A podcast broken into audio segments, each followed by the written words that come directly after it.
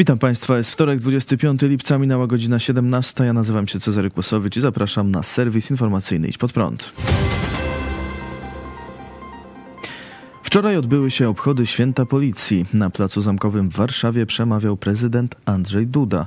Jego słowa wzbudziły zdziwienie u wielu słuchających. Prezydent dziękował, że możemy cieszyć się bezpiecznym, wewnętrznie spokojnym krajem, po czym powiedział, że chciałby, aby każda interwencja policyjna kończyła się bezpiecznie, ale wie, że tak nie jest. Nie ma prostych interwencji. Każda interwencja policjanta jest potencjalnie niebezpieczna. Bo znakomicie Państwo wiecie, że może się zdarzyć, że najspokojniej wyglądająca drobna kobieta nagle wyciągnie nóż i uderzy na policjanta. Bo wiecie znakomicie, że może się zdarzyć nawet taka tragiczna sytuacja, że nagle dziecko wyciągnie pistolet, choćby taki niezabezpieczony przez lekkomyślnego rodzica. Sprawę komentował pastor Paweł Chojecki dziś w programie Idź pod prąd na żywo. Po co Andrzej takie słowa policji wygaduje? Nie? To ewidentnie jest tak, żeby jakoś tak tą policję zjednać sobie. Nie? Dlaczego oni chcą to zrobić? Myślę, że PiS, y, biorąc pod uwagę to, co się dzieje w Polsce, że wzbiera fala nienawiści, że wzbiera fala bankructw, że e, wzbiera fala beznadziei, frustracji, to mogą, to jest, mm, że tak powiem, podglebie do rozruchów do wyjścia ludzi na ulicę w sposób już niekontrolowany. Zarówno jak wygra PiS, mogą być rozruchy, jak wygra Platforma, mogą również być rozruchy. Nie? Wiedzą, że niedługo Polacy wyjdą na ulicę i bez pomocy służb, bez policji oni nie przeżyją, fizycznie nie przeżyją. Nie? Dlatego muszą dbać o policję, żeby ich chciała bronić, nie? żeby chciała, no, powiedzmy, atakować no, ten taki rozsierdzony tłum Polaków, żeby obronić władzę. Nie? I teraz mam takie pytanie do policjantów. To jest y, takie pytanie i trudne, i łatwe. Komu służy policja? Proboszcz Plus, tak media nazwały rządowy konkurs dofinansowań do zabytków. Rządowy program odbudowy zabytków to, jak sama nazwa wskazuje, rządowy program dofinansowania remontu i odnowy zabytków. Konkurs odbywa się w ramach Polskiego Ładu. W konkursie złożono ponad 11 tysięcy wniosków, przyjęto 4807. Łączna kwota dofinansowań to blisko 14 miliardów złotych. Jak zwraca uwagę dziennik Gazeta Prawna, większość poszła na obiekty należące do Kościoła katolickiego.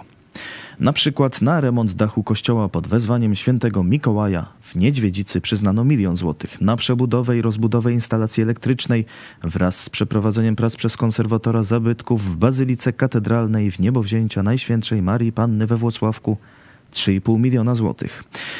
Gazeta podkreśla, że konkurs w ten sposób dubluje się z funduszem kościelnym, który w teorii miał być rekompensatą dla kościołów za państwową grabież mienia. Jednym z jego zadań jest właśnie wsparcie remontowe.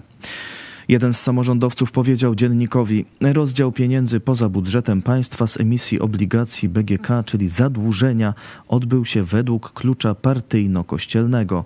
Na przykład moje miasto na 10 wniosków złożonych na miejskie zabytki otrzymało zero dofinansowań.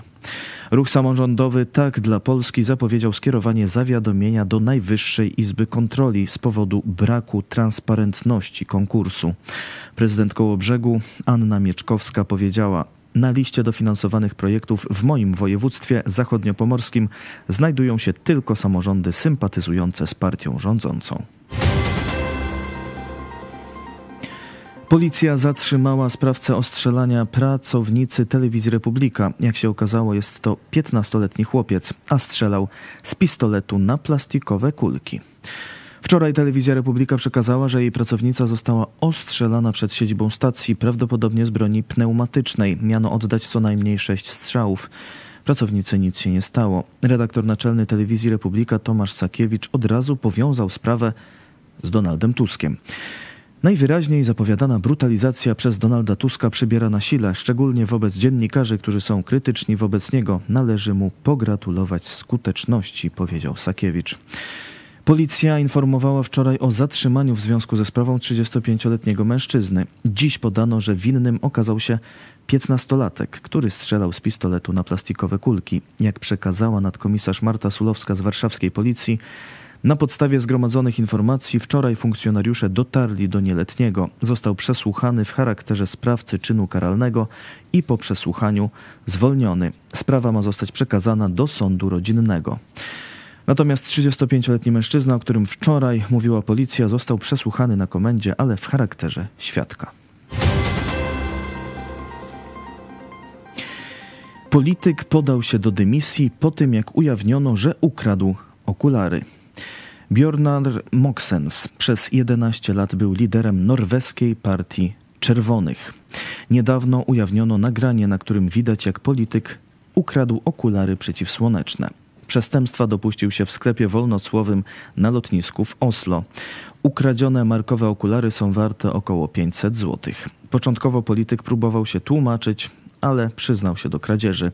Ukarano go grzywną w wysokości 3000 koron norweskich, czyli około 1200 zł.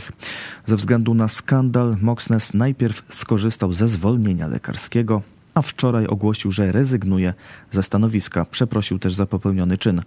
W poście na Facebooku napisał: Popełniłem duży błąd i pogorszyłem sytuację, biorąc pod uwagę sposób, w jaki sobie z tym poradziłem. Bardzo mi przykro z tego powodu i chcę za to przeprosić. Wiele osób pytało mnie, jak mogłem zrobić coś tak głupiego. Sam zadawałem sobie to pytanie wiele razy w ostatnich tygodniach.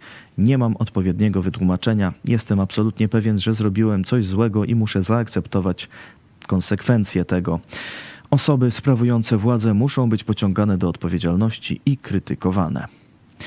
Przywództwo w odwołującej się do marksizmu Partii Czerwonych przejęła jedna z dotychczasowych liderek, Maris Neve Martinussen.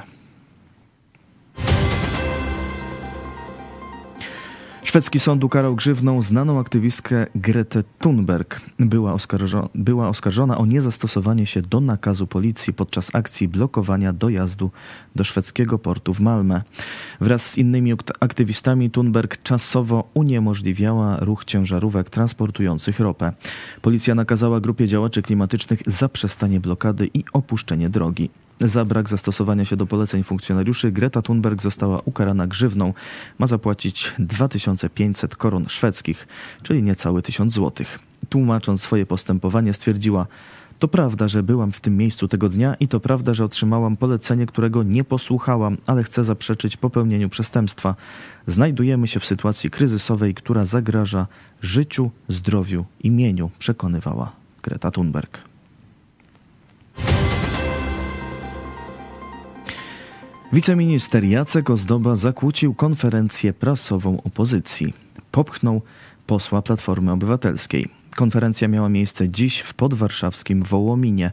Politycy Platformy Obywatelskiej zorganizowali ją w związku z odkryciem składowiska śmieci, na którym znajdują się beczki z kilkunastoma tonami niebezpiecznych odpadów. Wiceminister Klimatu i Środowiska Jacek Ozdoba, członek suwerennej Polski, przyszedł na konferencję opozycji i przekonywał, że w tej sprawie odpowiedzialność ponosi nie rząd, Prawa i Sprawiedliwości, ale samorządowiec związany z Platformą Obywatelską. Jacek Ozdoba zakłócał wystąpienia, e, a w pewnym momencie przepchnął posła Jana Grabca. Jednocześnie sam zarzucał innym, że go dotykają. Zachowanie swojego kolegi poseł Grabiec określił jako trollowanie konferencji. Kilka miesięcy temu pojawiły się nielegalne odpady e, i ani minister środowiska, ani starosta, ani wojewoda się nie pofatygował w to miejsce numer 11, które w każdej chwili grożą zapłonem lub grożą wybuchem. Niech pan wytłumaczy mieszkańcom, dlaczego kilkanaście tysięcy ton niebezpiecznych odpadów znalazło tu się kilka, kilka miesięcy temu. Pan minister, pan, pan starosta próbuje zakrzyczeć fakty. Wymyślonych historii. E, nie powiedziałem jeszcze ani jednego zdania, żebyście go nie zakrzyczali. Czego się boicie? Panie pośle, niech pan, niech pan mnie nie przepycha. Przepraszam bardzo. Ale pan się na mnie kładł, więc jakby... Co mnie boli w Polsce? O tym powie mieszkanka jednego z polskich miast. O swoich rozczarowaniach i marzeniach już o 18 zapraszam w telewizji pod prąd. A mnie boli to, że ja musiałam najpierw wyjechać zarobkowo z kraju, a teraz wyjeżdża jeszcze więcej i coraz młodszych ludzi, że Polska się wyludnia bo w kraju jest coraz gorzej. Jest beznadzieja dla młodych i to mnie bardzo boli Przede wszystkim, żeby rząd się zmienił, bo to nie jest rząd z tej ziemi i nie dla tego kraju. Albo wyjeżdżają, albo idą, powiedzmy, na dno. Ja bym chciała, żeby młodzi się nauczyli historii i logicznego myślenia, żeby wrócił złoty wiek Polski, kiedy Polska była potęgą, kiedy do Polski słuchali wszyscy w Europie i żeby oni, nasz, mówiąc ja jestem Polak, czy ja jestem Polka, to tak wysoko głowy nosili. To o 18 zapraszam serdecznie, a w tym serwisie to już wszystko. Dziękuję Państwu za uwagę. Kolejny serwis jutro o 17. Do zobaczenia.